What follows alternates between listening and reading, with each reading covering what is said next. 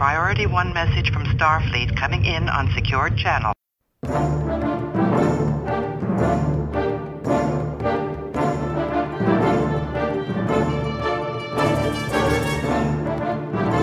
You are listening to the Trek Ranks Podcast, a member of the Tricorder Transmissions Podcast Network. This is episode 32, featuring the top five holodeck episodes. Welcome, Star Trek fans. I am Jim Morehouse, and I am the host of the Trek Ranks Podcast. And tonight, we have another fun one for you as we continue our Pride Month celebration with an episode that's it's been on our long list. I, I, say that a few times, but this one's been on our long list right from day one of the Trek Ranks podcast. Computer Arch. Tonight we are activating our favorite program and we're discussing our top five holodeck episodes. We thought that would be a great uh, topic to do for Pride Month because in a holodeck you can be anything you want to be. We think that's a pretty great message for uh, for Pride. And joining us tonight for this awesome topic are two fellow podcasters right here from the Tricorder Transmissions Podcast Network. They are the hosts of Reading Trek, where they get in depth and into the nitty gritty on the awesome world of Star Trek literature. They are Will Conlin and Marty Ali. Marty, Will, are you guys there? Uh, you can call me Captain Proton for the next hour. oh, a, a teaser. A teaser. I like it. Oh, this is great. It's so awesome to have you guys both on. That was Will, by the way. And this is Marty. Hi. Pleasure to be here. I'm so excited. Yeah, really excited. Yeah, I've been fired up to get you guys on. We love read any reading Trek updates for you guys. What uh, I, I know you just dropped the James Swallow episode, right? I'm looking forward to that one. Yeah, and I had a great conversation with the author himself. It was really great to talk, chat with him and talk about his inspirations and where he's potentially going in the future with more Star Trek novels. That that is awesome. That's going to be. I, I'm still too behind on uh, the Discovery books, but I'm I'm going to catch up. Great trilogy. Yeah, the, this this most recent one was probably one of the best ones. I think it's our longest episode we've done, just because there was so much to talk about. Oh, that uh, well, I will be listening when I catch up. well, actually, how ahead are the spoilers on that one? Uh, not too bad. Okay, spoilerish. Yeah, maybe that'll be more of a preview one. I, I, think I'll listen. All right, and since this is the first time we have these guys on, we'd like to uh, to get our quick Trek origin story from our first time guest. So it's it's it's you know we were just talking about this. It's now a, like a mini Trek profiles, another great show here on the Tricorder Transmissions, which is hosted by our friend John Krikorian. So, Will, let's start with you. How quickly? How did you get into Trek? Uh, very quickly. Well, I was born the same year that TNG came on the air, so I had a lot of Trek growing up, and I was able to see these first runs. And I think one of my earliest television memories is my entire family collectively freaking out at the end of Best of Both Worlds Part One. So it was just something that was kind of always there. My brother used to tease me if I left the TV for a few minutes, he'd come back and tell me that they cut off Spock's ears, and I'd scream no. uh, so yeah, it was kind of all that. And then uh, I went to Star Trek: The Experience in Vegas, and actually getting to be like on the bridge, you know, just kind of blew me away. And I've been a huge fan ever since. Oh, Star Trek The Experience. Be still my heart. Miss I, it uh, every day. I miss that place. I, How would they cut off Spock's ears in TNG? I'm just curious. Can oh you... no, no, I, I would watch TNG and TOS. So. Oh, okay, okay. All right, which leads me to my question before we get to Marty. And I always ask this, but I ask it because I don't really care and I don't check with guests beforehand. But are you a completist? Have you seen all of Trek or not? You know, I, I think I am at this point, I think I'm up to about 98%. I was, okay. I, um, I've only been to two STLVs, but I kind of set myself out to get to completist level. Um, after last STL, after first STLV, which was two years ago, uh, I watched Enterprise from beginning to end, which I had, I had a few few missing there. And then last one, last time I watched a few, uh, I watched Deep Space Nine, and I had a few missing from that as well. So at this point, I think I'm down to maybe like five episodes of the animated series, maybe a couple episodes of Voyager that I missed first run, and that's about it. Okay. Yeah, we always ask because you don't need to be a completist to be a Star Trek fan. In fact, I am quite jealous of people who are not completists because it means they have Star Trek still to discover out there. Oh, it's the best feeling when you see something you hadn't seen before and you go, wow, that's suddenly a new favorite. That's awesome. All right, Marty, how about you? How did you uh, get your, your Trek life started?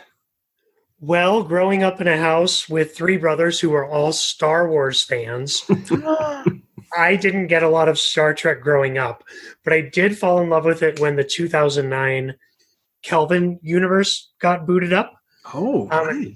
From that movie, I then went back and watched um, all of the series TNG, Deep Space Nine, Voyager, Enterprise, and then looped back around to the original series. Oh, that's great. So you've seen it all now, and so you're a recent, a relatively recent fan. I love when I hear people Yeah. got into it from the Kelvin time. Within the last 10 years, yeah. Ah, that's fantastic. It's almost been ten years. Since Can you believe that? Yeah. Star I. Trek 2009? Incredible. All right, well, let's jump into our general order number one reset here at Trek Ranks, which starts with the fact that we love Star Trek, and we use uh, the ranks just to to get the conversation started on some deep dive topics. So, as the Vulcan Master likes to remind us each week, the main driver for all of our discussions here at the Trek Ranks podcast is Infinite diversity. In infinite combinations. That's right. Our mantra here at Trek Ranks is no wrong answers. And our show is all about all the reasons that we love Star Trek.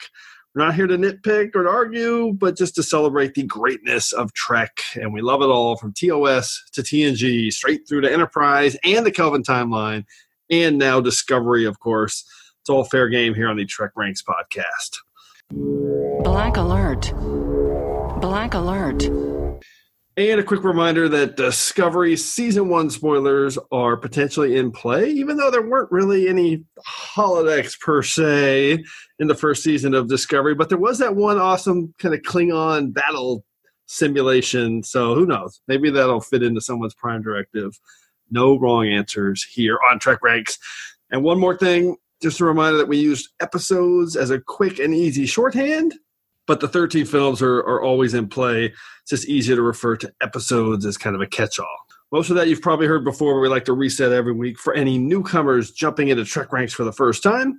And on that note, a reminder that our entire back catalog is available for you to download and listen to at trekranks.com and at the tricordertransmissions.com. Because one of the beauties of our show is that each episode is pretty timeless. So you can listen in any order you want. And if you're familiar with Star Trek, then you'll find each topic fun and familiar as well, I think. So if you haven't come back to listen to any old episodes, we highly encourage that you do that. Hailing frequencies are open. Thank you, Lieutenant Uhura. If you'd like to contact Trek Ranks, the best way to do that is to find us on Twitter at Trek Ranks and at Enterprise Extra. You can call us and leave us a message with your own picks at 609 512 LLAP. That's 609 512 5527. And you can consider any voicemail message that you leave us an audition for to be on the show because we would love to, uh, to, to hear you call in and leave us your picks. You can also find the Tricorder Transmissions on Facebook. And for those of you enjoying all of our shows here at the network, you can support us at patreon.com slash the Tricorder Transmissions, where you can find a link at the tricordertransmissions.com. All right, so to wrap it up, Marty and Will would like to tell everybody how they can get a hold of you guys. Marty? Um, you can find me online at Time Travel Marty. You can also find our podcast at Reading Trek and readingtrek.thetricordertransmissions.com. And you can find me on Twitter at William G. Conlin. And uh, you can also find me in the unofficial Star Trek Las Vegas Facebook group, which is uh, moderated and run by our tricorder transmission leaders, Heather and Jeff. That uh, time travel Marty is a pretty great handle. Gotta, gotta give you I love it. I love it too. I'm never getting rid of it. Okay, I think we're ready to jump into our prime directive as we break down exactly how we made our picks tonight, entering the holodeck. Program complete. You may enter.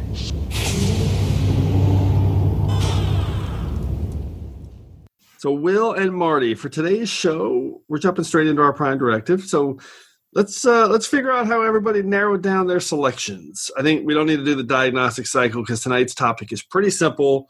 we're just picking our top five holodeck episodes, and you can define a holodeck episode really any way you want to any way you want to do it. So you can go big and broad with some of the obvious picks, or maybe you go more subtle with something like unexpected from Enterprise, where Trip gets pregnant in a holodeck, an alien holodeck.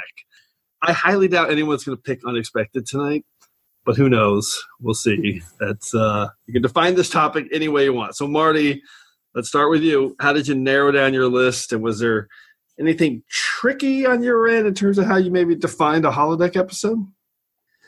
Well, there's nothing really tricky about how I defined it. Um, I I looked at episodes that primarily took place on a holodeck or a holodeck like space, and then used that to kind of drive the plot along. I did have a lot of trouble making my picks because there were a lot of great stories to choose from, but Well, that's that's the story of Trek Ranks. yeah, it's always hard. It's always hard. All right, how about you, Will? How did you uh, narrow down and define your picks? Well, yeah, I absolutely, I absolutely wanted it to be ones where the holodeck was a primary theme in the episode, but I also wanted to be ones where you know what happens on the holodeck or involving holograms advanced the plot or the specifics of an, an, a character within a series. Okay, interesting. So I think from my end, this one is pretty simple for me. I, I mean, I really, I only really considered some of the classic holodeck episodes. So, like you guys said, the holodeck was only used peripherally, then it wasn't really in contention for me. Like something like Unexpected, and then from there, I went with my old Trek rank staple, which uh, is kind of defining how I choose my episodes. Is is I always kind of come down to if I can only choose one to watch for the rest of my life, which one am I picking? That's kind of how my brain works. So I basically just went with my favorites from uh, that would be defined as generally holiday episodes. So should be a great show tonight. So let's jump in with Third Remata'Klan and get the order of things. I am a Jem'Hadar. He is a Vorta.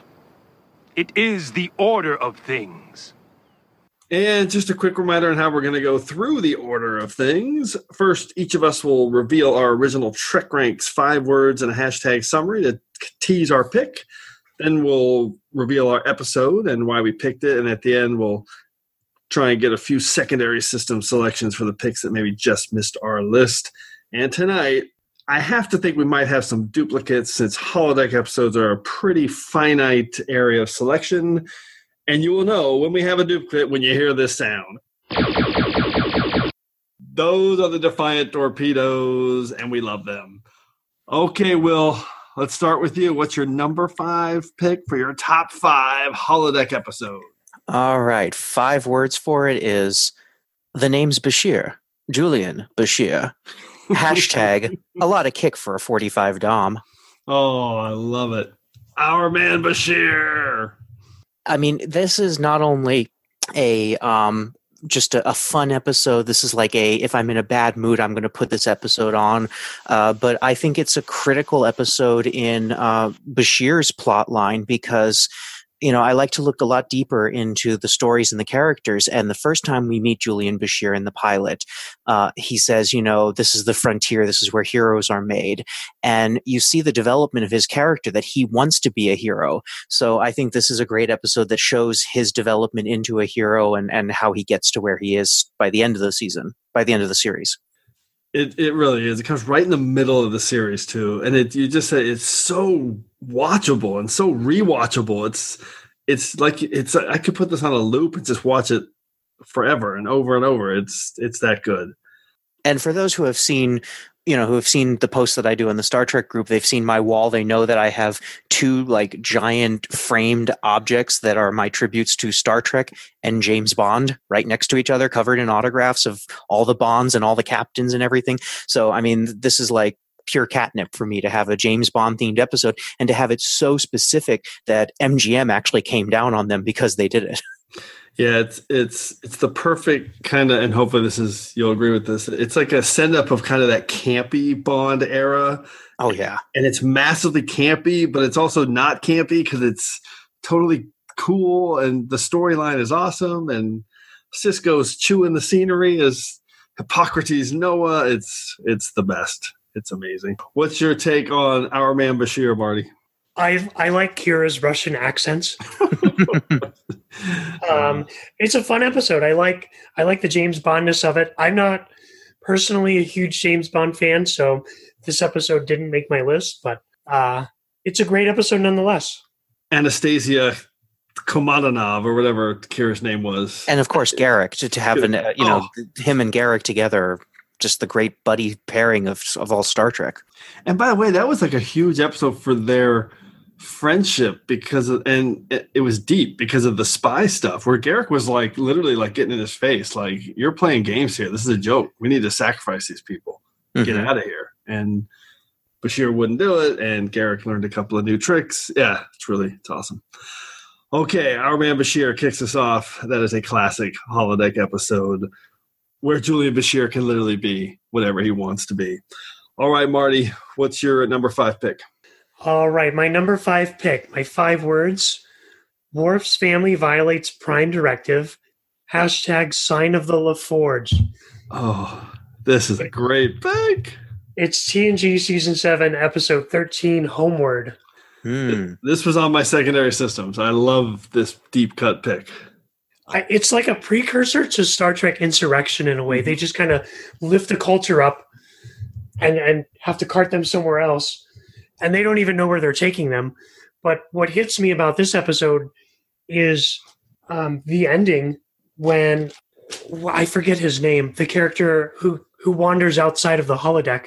Yeah, I'm so glad you brought it up. Or the the Boraalan seer, seeker, or recorder, or something. What do they call him? The scriber or something like that. Yeah, something like uh, whatever his. He was like the record keeper, but yeah, his his arc in this in this episode's amazing. it's really good um and then the fact that he he can't he can't tell this people what he's seen and he can't keep it a secret but he also won't fit in with the federation and so he just has nowhere to go and he ends his life and it's so tragic but but it really hits me every time i watch it It really is powerful, powerful ending, and sad ending, and poignant. And it's why it was really close on my list, but I uh, ended up not including it. Will, what's your take on the Homeward? You know, it, this is actually one that I don't think I've seen since it originally aired. So uh, I, I would have been seven years old when it came out. So I'm actually I'm might be putting this on tonight. Uh, I want to re I want to re revisit this episode. Oh, you are in for a treat. it's a really good episode I mean, Paul Sorvino's in it. It's the the war stuff is great. Cassidy Yates is in it. Okay, it's not. Cassidy. I'm looking at it right now. Yates. The way that I always do this is I'm right on Memory Alpha, so I love seeing that Penny's in there. So yeah, this is fantastic. All right. Well, what did they call that guy? I can't remember. The Bar- uh, Paul Sorvino. uh, no, No, the, no, the, the guy was like, oh, he's like a researcher or something. I can't remember. I'll think of it at some point. Uh, Vital. Uh, yeah, not his actual name, but his job was like, Hmm. it's driving me crazy. I'm going to cut all this out. Okay, let's move on to my number five pick. We're not cutting any of that out, by the way. So, all right, our number, my number five pick, uh, my five words in a hashtag.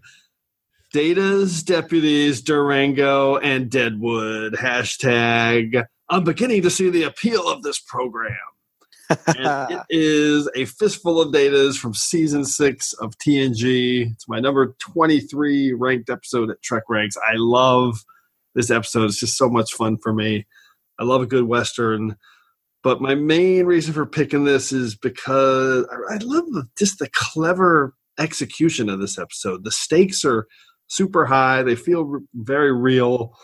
And I said this before on Trek Ranks when I chose this as one of my top five data episodes but the performance from Brent Spiner playing all these different characters is just amazing. And when they cut to the moment in the jail cell where Eli Hollander is suddenly Data and he's saying, What's the matter? Was my paw a little rough on you? That was so creepy. So well done. Love that scene. Love Troi as the mysterious stranger Durango. And oh, we also get some spot and poetry, uh, poetry about his cat it's just su- super super fun. Love this love this episode. What uh what's your take, Marty? I like this episode too um i wrote down hashtag handy with the shooting iron Um, the only The only part of this episode that, that bothers me is how terrible a father that Worf is, but that's that's like Worf's arc throughout all of TNG. Yes, that, that's that'll be another episode of uh, TNG when we do uh, top five parents, and nobody picks Worf. so, uh, Will, how about you? What's your take on Fistful of Datas? I, I love this episode. This is actually on my secondary systems, uh, and I'll explain later why uh, it wasn't one of my top five. But um, this this is such a great episode, such a classic. It's one you can watch over and over again. And I actually remember uh, about four years ago, I got to visit Deadwood, South Dakota, and I remember walking down the main street of it, and I just said out loud, and my entire family looked at me like I was insane. I'm beginning to see the appeal of this program, Uh, and they all just looked at me like, "What's the matter with you?" That's spectacular.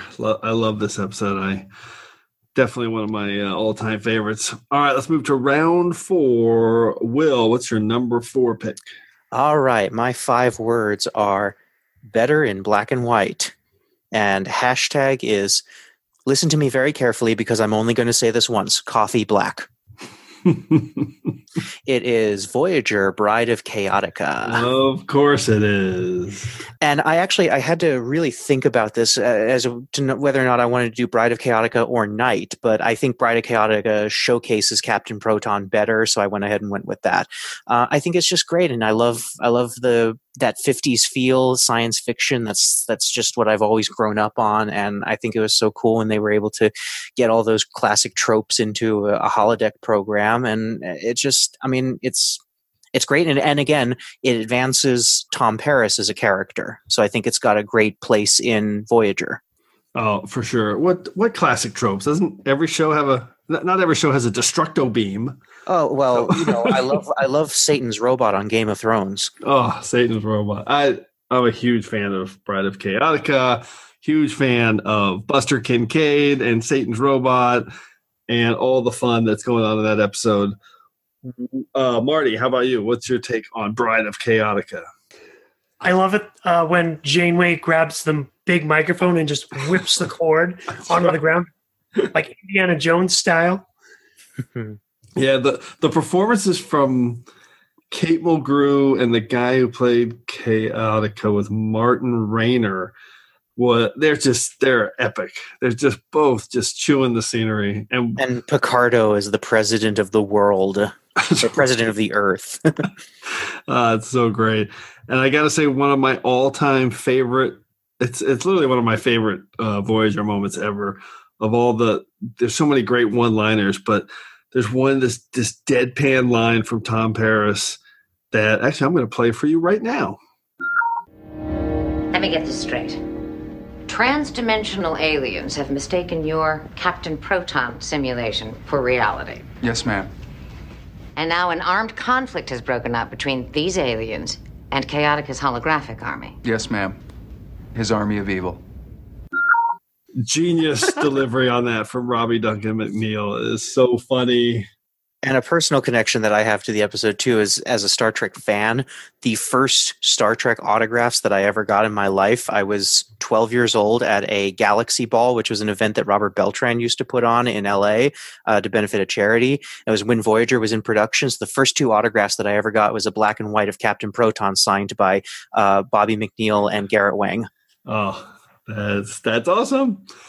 All right, let's go on to Marty's round four pick. What do you got, Marty? All right, round four Lions, Tigers, and Hirogen Nazis. Hashtag keep the war outside. Voyager season four, episodes 18 and 19, The Killing Game. I would just like to say that is a fantastic five words in a hashtag. Keep the war outside. I love the killing game. All right, what why'd you pick the killing game? It's just a great holodeck episode. I mean, the fact that the, the, the crew doesn't know who they are, so they're actually playing these characters in the holodeck.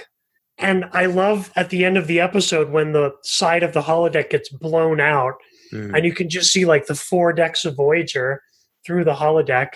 And then, of course, like when the Americans come in, they're just like, that must be a secret hideout, you know, just being dumb Americans. Uh, it was the, that special effects is incredible for that time, and it still stands up today. and, and the dumb Americans, uh, Paris, get the lead out of your pants. Yeah. When he's yelling at the guy. Keep it moving! Keep it moving! Get the lead out of your pants! Yes, sir. Mid 20th century American slang. You got a problem with that, sister? You're enjoying this simulation.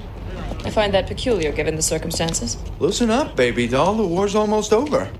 I don't know. It's just a, it's a fun story, and I love Voyager because they tell fun stories most of the time, and it's one of my favorite uh, two-part episodes in the whole all of Star Trek. So Totally agree. The Killing Game is on my secondary systems. I love everything about it, and plus the they just the Hirogen are badass. I, they're bad. I Oh, and there's like the there's a moment where where they're showing a guy who's in a hallway stuck between like a, a hollow wall and regular space, and it looks like his legs are cut off, like Oh, they right. would be in World War II. Yep. I thought mm-hmm. that was really clever. Yeah. Yeah, amazing. How about you, Will? What's your take on the Killing Game? Killing Game is actually one of my favorite episodes of Star Trek. Period. Oh, it's, wow. It's on my secondary systems because of the rules that I set forth in doing this. I, I really took this serious. um, we love that. it doesn't advance the plot of the show, so it did not make my top five. It's in my secondary systems because just as like a two-parter, as something you can watch over and over again, it is it's in my top ten of all of Star Trek. So uh, everything that Marty has said, I think some of the cleverness in design uh, of the show, and, and we're talking fourth season. So I mean, fourth season, you know, to come up with something as unique as as this idea, I thought was absolutely brilliant. I love, you know, um, Jeri Ryan's performance, you know, singing the songs and uh, Mademoiselle de Neuf. I think that the whole thing is just it, it's it's my favorite. I love Yeah. it. It, I was just about to say that to uh, to close it out because you can't really describe it any better than that. The the dynamic between Janeway and Seven of Nine, when when she gets awakened or awoken in the episode and has to kind of dance her way through it, absolutely amazing. Love, love, And love. Klingon Neelix. and Klingon Neelix. All Oh yeah. All right, let's move on to my round four pick to close out round four. My five words and a hashtag to manufacture triumph. Here, here. Hashtag DS9 innings of fun. And it is Take Me Out to the Holosuite from DS9 season seven. It's number 87 for me over at Trek Ranks. And I love this episode. Again, it's another one with just amazing execution. I love that there's no big stakes on this episode. It's just a baseball game, and Sisko's totally into it and wants to beat these jerky Vulcans and uh, and teach them a lesson, and then quickly realizes the folly of that, and then he's gonna get crushed. What else? You got Rom and Sisko and Odo as the umpire. So many great gags. I just uh, I love this episode, and I love the fact that it proves that Vulcans, the Vulcans, uh, the jerk Vulcans from Enterprise, made sense because these Vulcans are a bunch of jerks. so, Will, what's your take on "Take Me Out to the Holosuite"? Well, I just want that baseball signed by all of them. Wouldn't that be the coolest thing on your desk ever?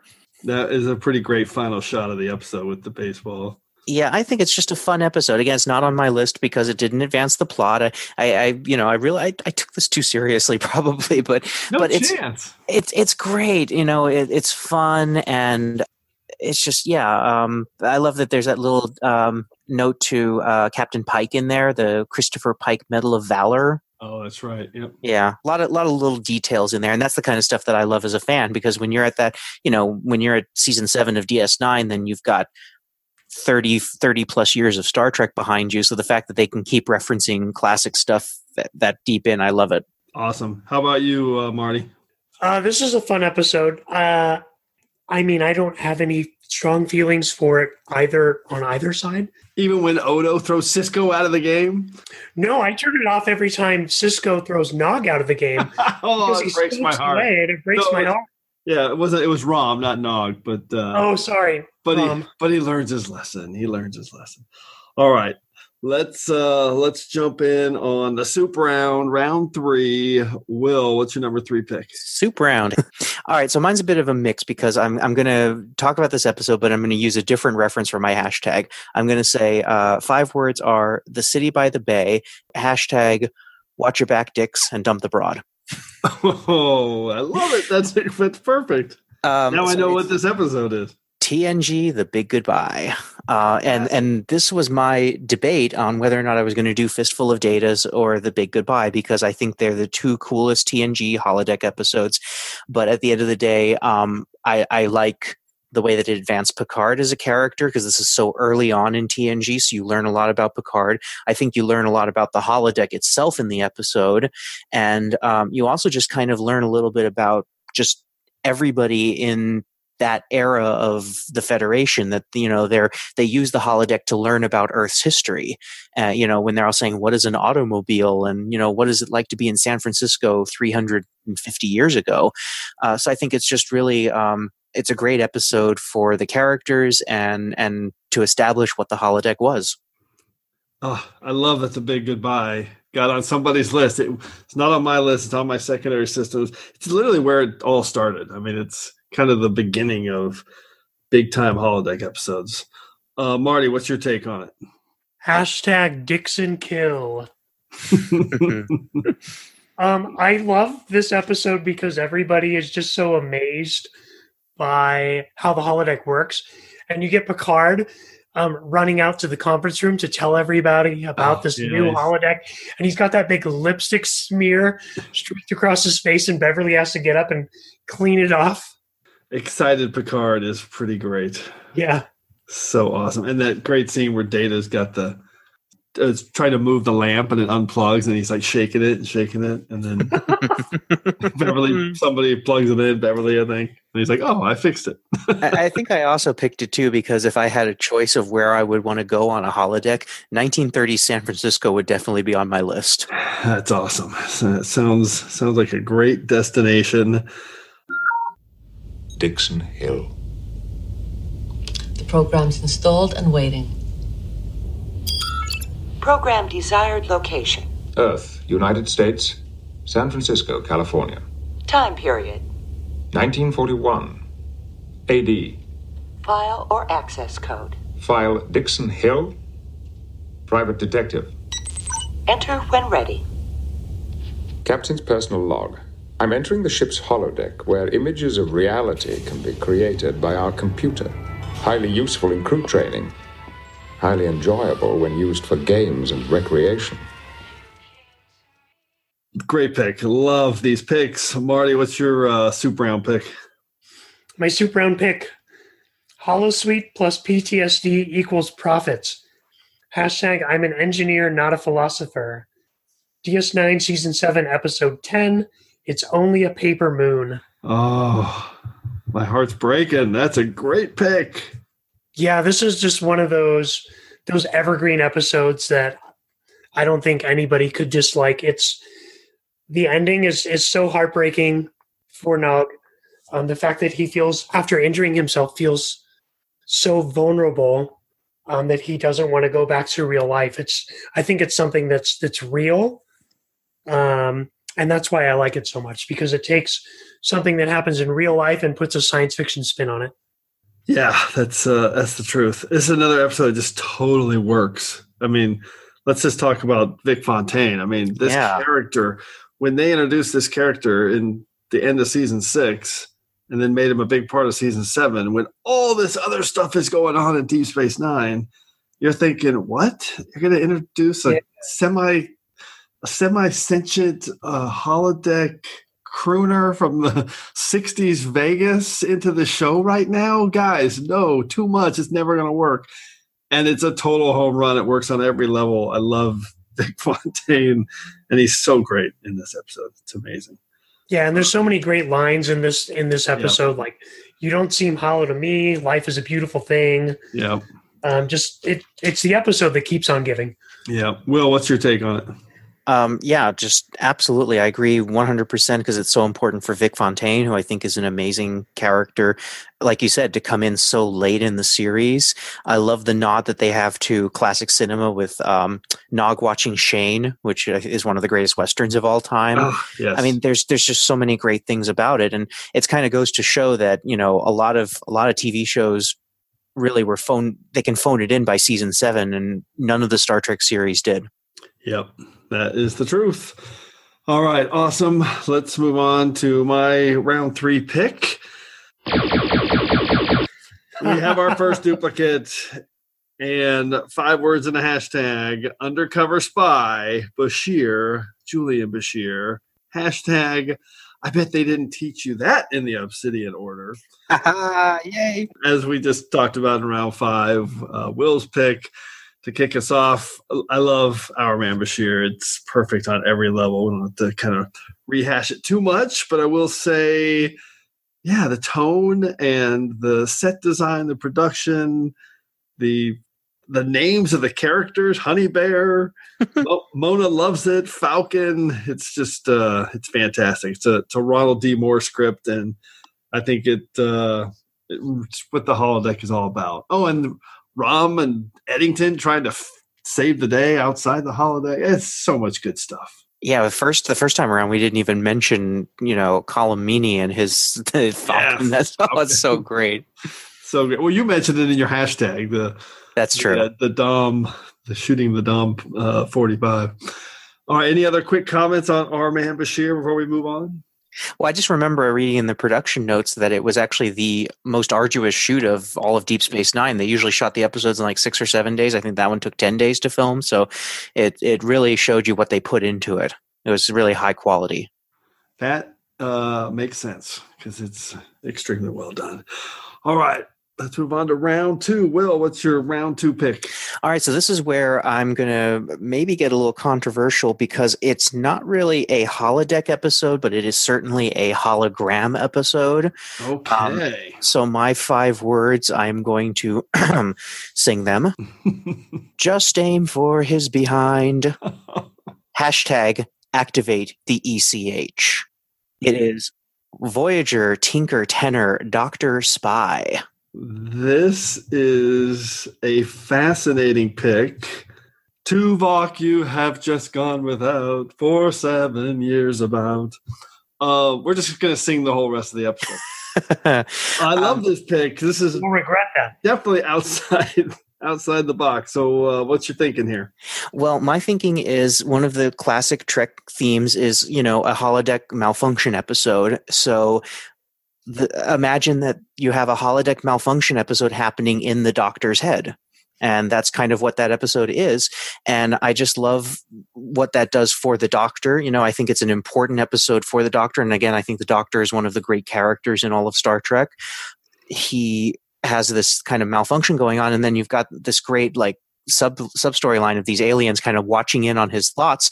And that speaks a lot to um, you know voyeurism and what would it be like if people could see our dreams they would think that we're pretty messed up or they would fear us and and i just think there's just a lot in that episode and it has the greatest cold open in star trek history with that song It it really does.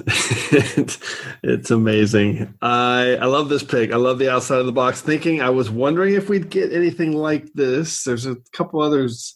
Somebody you could uh, you could layer in like in, in this kind of thinking, but uh, I love it. It's an all time great episode. I like the uh, the potato aliens. potato aliens, sure. The hierarchy. The hierarchy. Thank you. Oh, brilliant. Marty, what's your take on it? Um, this episode's just ridiculous. I love it. I love ridiculous episodes. So um, it didn't make my my holodeck list, but it's definitely up there in terms of my favorite episodes. I mean, potato aliens, you can't go wrong. I love those guys. I did not think of this one at all. I love the uh, clever thinking. And Marty, what's your number two pick? All right, my number two pick. My five words invaders from the fifth dimension. Hashtag intruders. Voyager season five, episode 12, Bride of Chaotica. We, we did get it. one, Marty. We got one. Duplicate. another duplicate. I love it. I couldn't not pick this episode because it's so self aware and it's just the Voyager cast having a damn good time. Oh, it's incredible. Love it. I, lo- I didn't mention it before, but I love the robot and he gets damage, need repair, help, help, help. What is a transistor? well, let's do this because we have a triplicate. It's my No way! as well. Oh my god! Oh my Bride god! of Chaotica. We have a Voyager sweep in round two, and yeah, I mean, come on, this episode. I- It's hard to think anybody could keep this off of a top five holodeck list. My uh, five words of the hashtag was "shut down the lightning field" hashtag and fire the destructo beam. this is my number twenty episode of Trek Ranks, and it's it's one of Trek's all time funniest episodes for sure so funny. It's so it's good. just nonstop. And actually, my I was checking this on my on trekranks.com where I have my five words and a hashtag for each episode. And I actually had as my five words best Trek holodeck episode ever. Hashtag quite possibly. Turns out it's number two on my list. I have one ahead of it uh, now that we're doing this show. But uh, yeah, the episode's amazing. The premise is unbelievable. You just buy it hook, line, and sinker. These trans-dimensional aliens have stumbled into the holodeck and think it's all real. And like you said, Marty, Satan's robot is just Paris is reading the the telegraph ticker. Yeah. And he's like, mm-hmm. We must get out of here. Stop. Stop. The, the thing and Chua just says, Stop. Summarize what you're saying. Actually, let's play that line now too, because that was awesome. These are your sensor readings? Telegram. It's a message to Captain Proton from the President of Earth. Intercepted communications between Dr. Chaotica and Arachnia. Stop. Chaotica at war with aliens from Fifth Dimension. Stop. Must strike now to disable Death Ray. Stop. Please summarize the message. Yeah, this overall just amazing, amazing episode. I think. Any, any other final thoughts on it, uh, Will? Just the best. I mean, that's all I got at this point. I love it. I'll probably watch it again tonight too, just just for fun. It is genius. I'm excited that you're gonna you might get to watch Homeward tonight. You should definitely do that. It's that one is a winner. Mission accomplished. Well, let's move to round one and find out what our number one holodeck episodes are. Will, what do you got? Like I said, this one is going to probably be controversial. I'm going to get letters on this, but I, I had my rules and I wanted to follow my rules. And I think this is the one that actually the holodeck has the most relevance to in, in terms of advancing the plot. So Oh. five words are here's to the next generation, hashtag TNG meets ENT. Oh my oh, goodness! These are the voyages. He went there. oh, Oh, no. These are the voyages. It's the number one episode. I said I wouldn't judge you, but I'm Oh, judging this you a little. I'm like, I am loving this pig. So this was on my secondary systems, and it was basically oh. going to be. I was going to end with it. It was going to be my special shout out right at the end, just to make a joke because I figured no one is going to pick these are the voyages as their top five episode. The best laid plans. Oh, Will, you're killing it. I love this pick. By the way, it's not that bad an episode, people. No, it Yeah, isn't. no, it's- everybody, it's everybody. not a good finale. We get it. Not a good finale, but it's not that bad of an episode. Will, yeah, you got to look at it on its own. If if Enterprise had had a sorry, if Enterprise had had a season five, oh, and this was just the season four closer, it probably would have been in like a lot of people's top list. that's true. Probably it, w- it certainly wouldn't be in the bottom list. Yeah. So, Will, why why did you pick this? I love this pick. Well, I think it's I think it's like you said, it's a fantastic episode, and it it always gets hung up on the fact that it's a finale. So everyone digs on it, and and to an extent, it feels maybe like you know not the finale that you would want, and so that people say that it's more a TNG episode. All those things, but. I think it's incredibly poignant. Uh, I think to have that time jump and to see where the characters were after years. Uh, I love the. Uh, I love Shran. I love you know I, I hate Trip's death, but I love the performance of it. Um, I just think it's a great episode, and then to have it all wrapped around the fact that it's actually Riker using.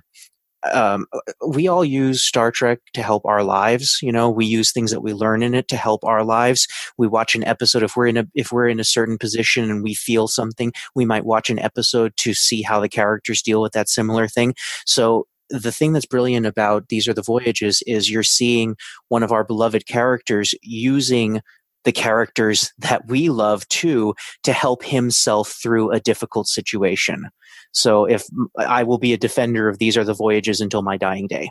I I'm speechless by that defense because that is the truth, man. We all use Star Trek just the way that Riker was using it in this episode. That is a brilliant observation that I've never thought of before, and I'm I'm getting emotional. That's fantastic. Come at me, Marty. Marty, what's your take on this one?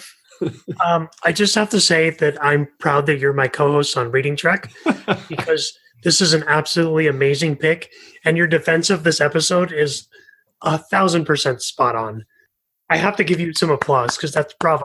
It really, it's amazing. It's oh, I can't, I can't wait for everybody to hear this, and you just did here on Trek Ranks. That is one of my favorite picks ever. Will I am Thank you. Say, that is awesome. All right, Marty, what's your what's your number one pick? All right, my number one. Five words: ugly alien just wants company. Hashtag double fake out. Oh. TNG season four, episode eight. Future imperfect. Uh, he's not ugly, Marty. He's beautiful. He's beautiful. he's got those big, big Joey green oh. eyes and that gray skin. Uh, yeah, this is another huge pick. I love it. Well, not only is this uh, like one of the best Riker episodes out there, um, it's an alternate reality episode, which I'm a huge sucker for. We get those those alternates uh, com badges in this episode, mm. and Riker just yelling at Picard. Shut up, Admiral. Shut up. As in, stop talking. Close your mouth. oh, so great. And the, the double fake out. You think he's you double think it's the Romulans, and then it's not the Romulans. It's Barash. Oh, poor Barash. And I and I love the look on his face when he sees Minuet mm. in the video too. Oh, that because you get that same realization. Oh, I love yeah. that. Um, this was on and my I secondary. Love, I love that they tied it back to like a season one episode. Mm-hmm. I yeah. thought that was great. Uh, that also really shows you the the depth of what the holodeck can do because that left an emotional impression on Riker's brain that he fell in right. love with a holodeck yeah. character. Mm-hmm.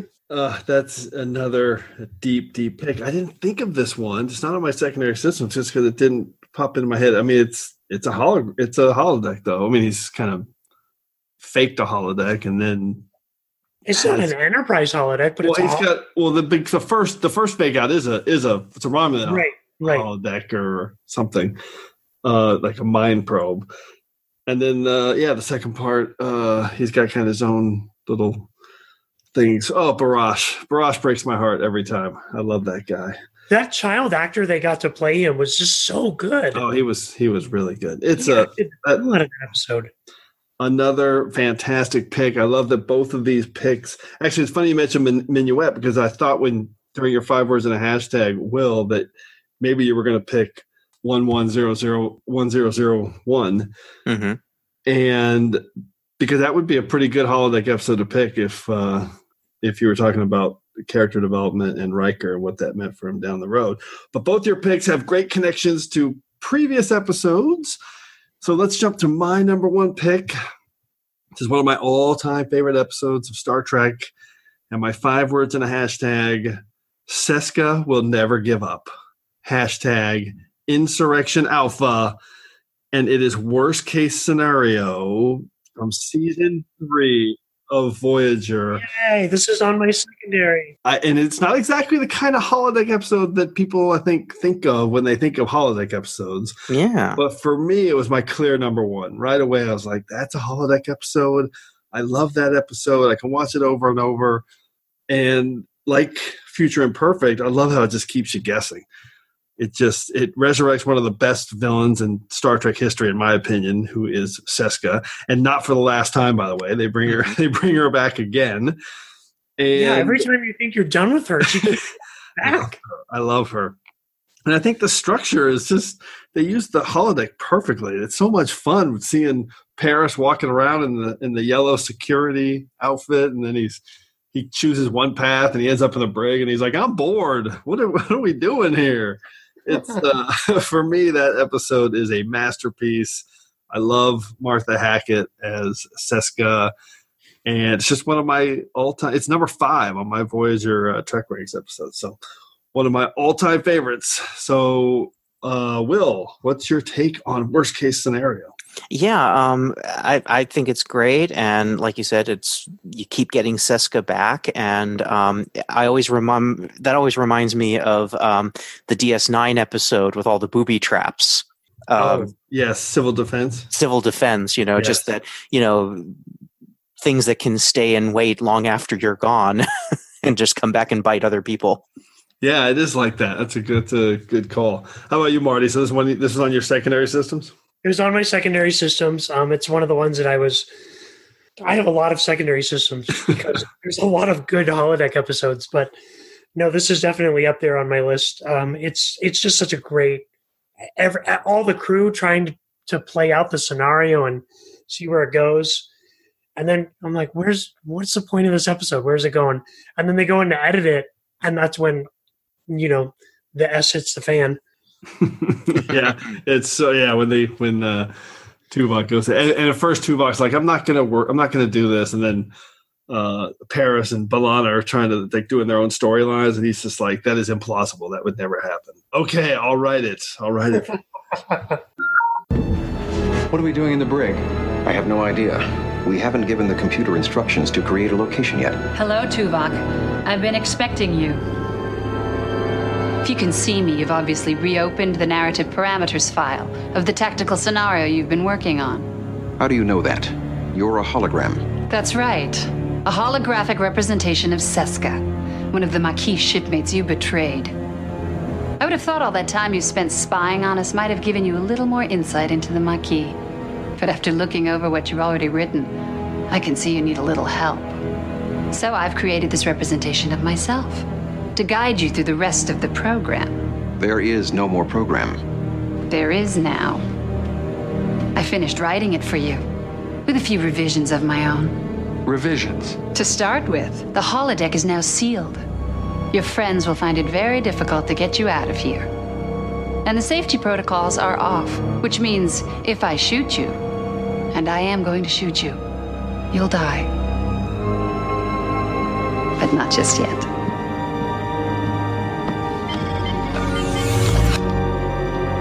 You've got 10 seconds to run.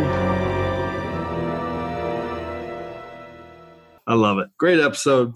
All right, let's run through some uh, secondary systems. Will, what do, what do you got that we haven't really talked about yet? Well, it's funny because Marty and I talked last night. We did not reveal anything to each other, but uh, I told him that I, I had whittled my secondaries down to two, and then today, upon review, I got got it back up to seven. So, um, uh, a lot of duplicates to what was talked about today: Future Imperfect, Killing Game, Fistful of Datas, uh, Pathfinder. I have on there because I think Ooh, Barclay is a really important character in um, in holodeck episodes. Love that pick. Uh, Yeah. Living Living Witness, which is a deeply emotional episode with the, the doctor, and you find out that it's 900 years later. That- Um, that, that's on my uh, secondary systems.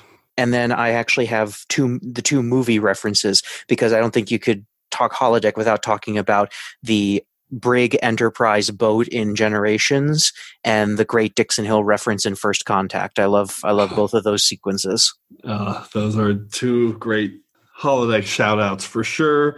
How about you, Marty? Want to rattle off some? Um, I have uh, real life from Voyager, where the Doctor creates his holographic family. Oh my god! dies. Uh, that's that. That was on my list of episodes I grew to love when we did Trek Ranks episodes. Yeah. I grew to love because I hated that the first time I saw it, and now I love it, and I can't get through it without I can't get through without it. no. bawling. Oh, all right, great pick. I didn't think of that one. I love it. That I was I that almost made my top five. It was like neck and neck with the Killing Game for a while there. Fantastic. Um, I have Elementary Dear Data, which is Mm. just a classic episode. I have A Matter of Perspective because I thought it was a really creative use of the holodeck to have um, a trial by holodeck. Great pick. I have Bada Bing Bada Bang, which is basically Star Trek's Ocean Eleven. Yep. Pathfinder, worst case scenario, and it might be a cheat, but I put Flesh and Blood on there as well. Oh, Hmm. that's a great one. I mean, it's it's kind of a holodeck. Uh, I mean, it's obviously a hollow enabled ship for the holograms to, to work. Well, Yeah. that, that's a that's a top ten episode at uh, Trek Ranks. I love that. That's a good good shout out.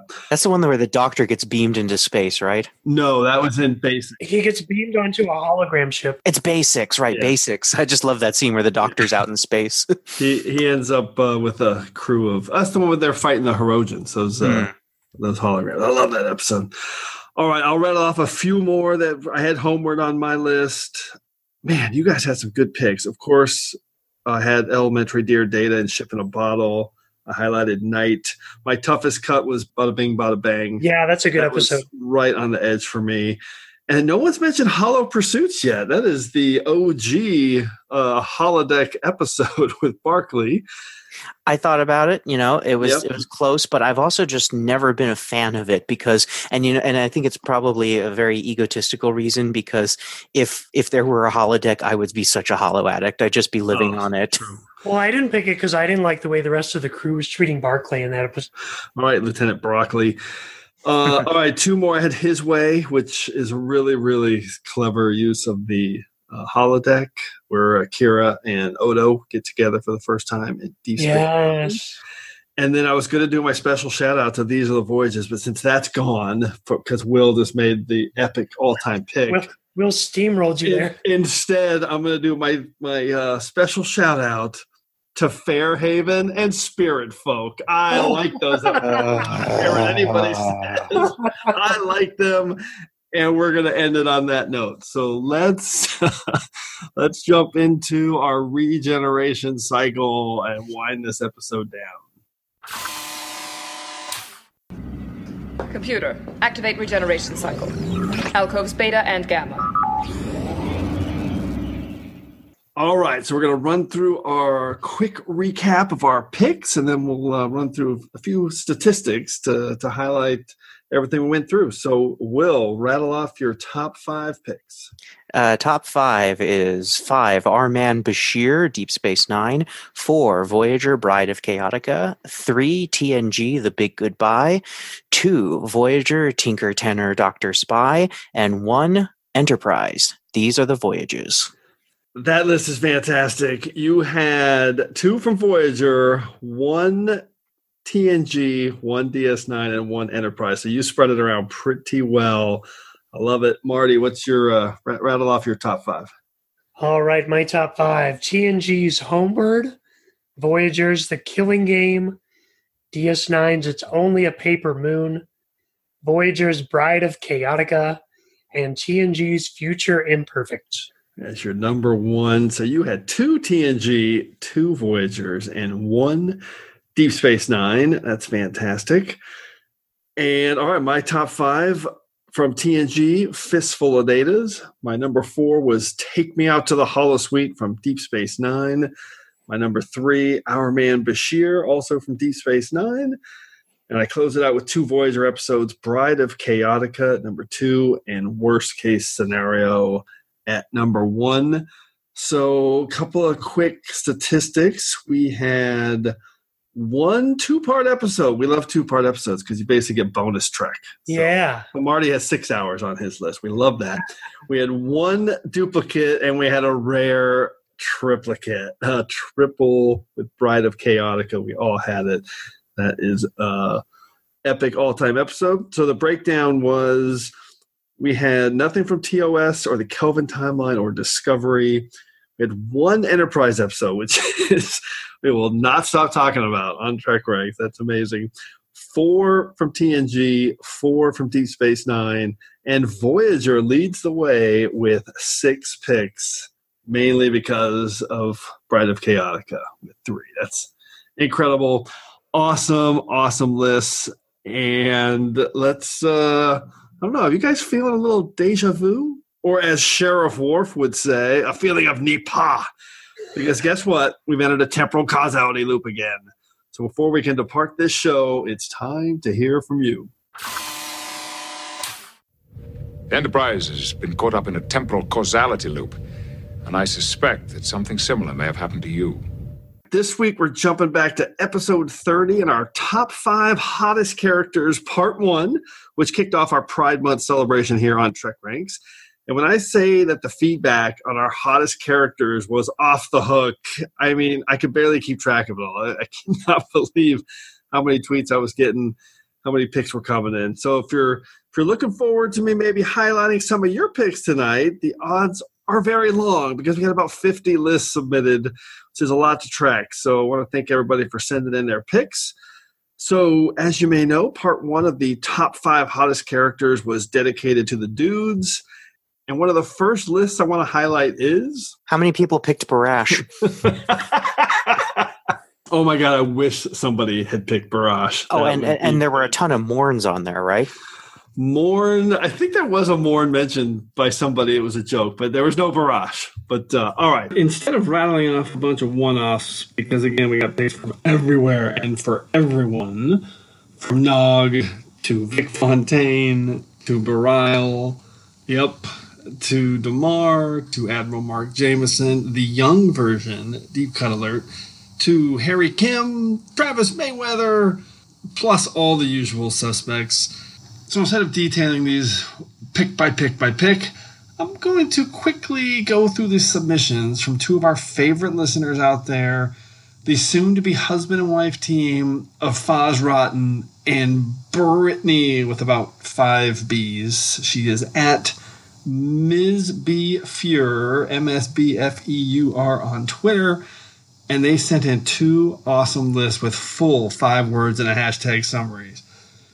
So starting off with Brittany's list, she had Lieutenant Paul Stamets an Infinite Network of Lug, hashtag hook me up. Her number four was Commander Spock from the Kelvin timeline. He can compromise me emotionally. Hashtag academics do it better. Number three was Dr. Leonard McCoy, also from the Kelvin timeline. I'll even take your bones. Hashtag play doctor. Bones was in uh, quotes. Her number two, Lieutenant Commander Worf. We love that from uh, TNG and Deep Space Nine. this five words and hashtags making me blush. I don't mind it rough. Hashtag yes, sir. And her number one, another classic, another Klingon, Lieutenant Ash Tyler from Discovery, a Klingon in the sheets. Hashtag Dat Ash. Wow. Pretty. this list amazing. All right, and then her uh, fiance at Foz Rotten, who we've heard from before with his awesome submissions. His number five was Starfleet Cadet Wesley Crusher, Mama's Boy to Bad Boy, hashtag get you out of that sweater. oh my gosh, that's the best. I love that. I, we had a few Wesley Crusher picks. Number four was uh, Captain Okona from the Outrageous Okona in TNG. Pretty sure he was the only Okona pick. Fantastic pick the sexiest scoundrel in space, hashtag not Han Solo. He had uh, at number three, another Kelvin timeline pick, Lieutenant Sulu. Show me that swordplay, hashtag hand to hand combat. His number two was Charles Trip Tucker, who I had on my list, Chief Engineer of the Heart, hashtag ready to go down south. And his number one was Dr. Hugh Culber. We love that. Do you make house calls? Hashtag yes, dear doctor. I do declare. so that's enough hotness to break us out of this week's temporal causality loop. so, so our plan is to save our recap on Trek's hot women for the next show. And guess what? Yep, we had even more submissions for the women. So I got a lot to go through on that one for for our next show.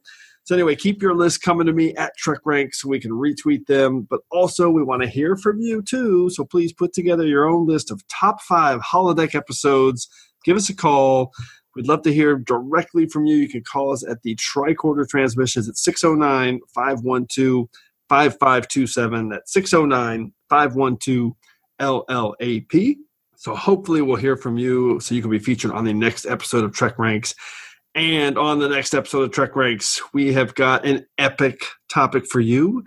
It's one of these ones I've been anxious to get to for a while because she's one of my top five all time characters on the Trek Ranks character list, which you can find at trekranks.com. She's actually number four on my overall list of Star Trek characters, which tells you how great she is.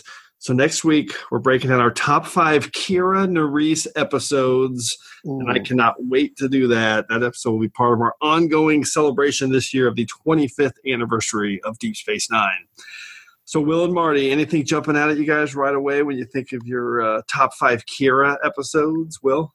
Uh, absolutely. Um, for me, it's Deep Space Nine's Progress. Um, I think Progress is a highly emotional episode. Um, I, I, know a lot of Trek fans got to do it, but uh, Ira Steven Behr interviewed me for um, the uh, what we le- what we left behind doc, oh, and awesome. That's actually what we talked about when he interviewed me because at the time it was right at the height of when Native Americans were being kicked out of their land for the oil pipeline up in the Dakotas, Yep. and all I could think about was Progress and you know how deeply emotional that episode is for her. First of all, fingers crossed that we hope you make the final cut of the uh, Deep Space Nine documentary. I didn't know that. That's awesome, and that's a great episode. Great pick. Super. I'm in the trailer, so I hope I made it. super early. Oh, that's right. You are. I did know that. I forgot about that.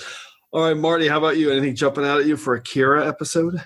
Um, again, I don't, I don't know the name of it, but it's the episode. I think it's a Kira episode where they're in that alternate timeline with Terok Nor.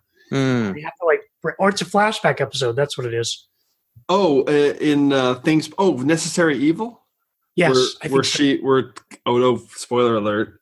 Odo finds out that she actually murdered that guy, and he thought it was somebody else, and he's like, "Oh, you've been lying to me all these years." That's an Yeah. amazing episode. That's a, I- yeah, that's the one. I might have to consider that one on my list. That's fantastic. All right, awesome stuff, guys. This this episode is great. Uh, huge thanks to our reading Trek duo, Will Conlon and Marty Ali. Two awesome guests. You guys crushed it tonight with these picks. Hope you had fun. We did. Oh, I had a great time. It was fantastic. All right, any final Trek thoughts before we uh, before we get out of here? Well, I, I personally just want to say, and you know, it's not just smoke. I love what you do here, Jim. I think this is really just a great podcast, and it's just so much fun. And I love how positive it is. You know, there's no no wrong answers. There's no bottom lists. It's just always top. So I just really commend what you've got here. Ah, appreciate that, Will. Marty, say something nice. I can't, I can't get all tops, no bottoms out of my head. that's the perfect way to end Pride Month. All right, that's uh, that's our closeout here. All right, thanks again, everyone, for engaging with us here on episode 32 of the Trek Ranks podcast. As always, I want to close by saying I'm looking forward to standing with you again here in this place where I belong. How do you propose to defeat Chaotica? Well, he's been attacking the aliens with his death ray. It's a shame we don't have one.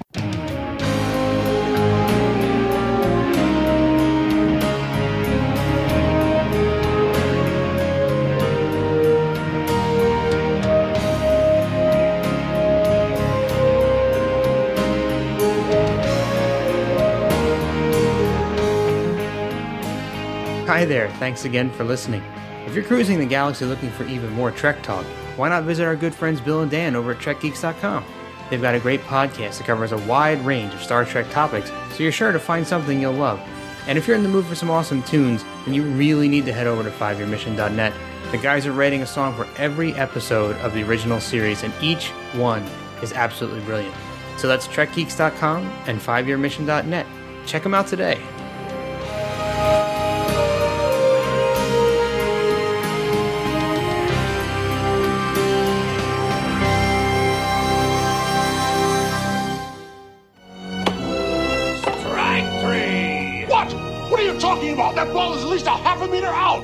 Couldn't you call it a strike? Reverse the call. Reverse the call. That was low and outside. The ball was clearly outside. Oh, what the hell were you looking at? You can't tell me that ball was over the plate. What were you doing? Regenerating? Caught the outside corner. Outside Caught it corner? right foot. That was a ball and you know it. Maybe We corner have two men on. but Two men on. the. Two men on. Gentlemen, you are trying my patience. What trying to make no, no, no, wait. You stole the run from us. You stole it just as if you reached up and tore off the scoreboard. You stole it from us. You. You're out of here! What? No player shall at any time make contact with the umpire in any manner. The prescribed penalty for the violation is immediate ejection from the game. Rule number 4.06, subsection A, paragraph 4. Look it up, but do it in the stands. You're gone!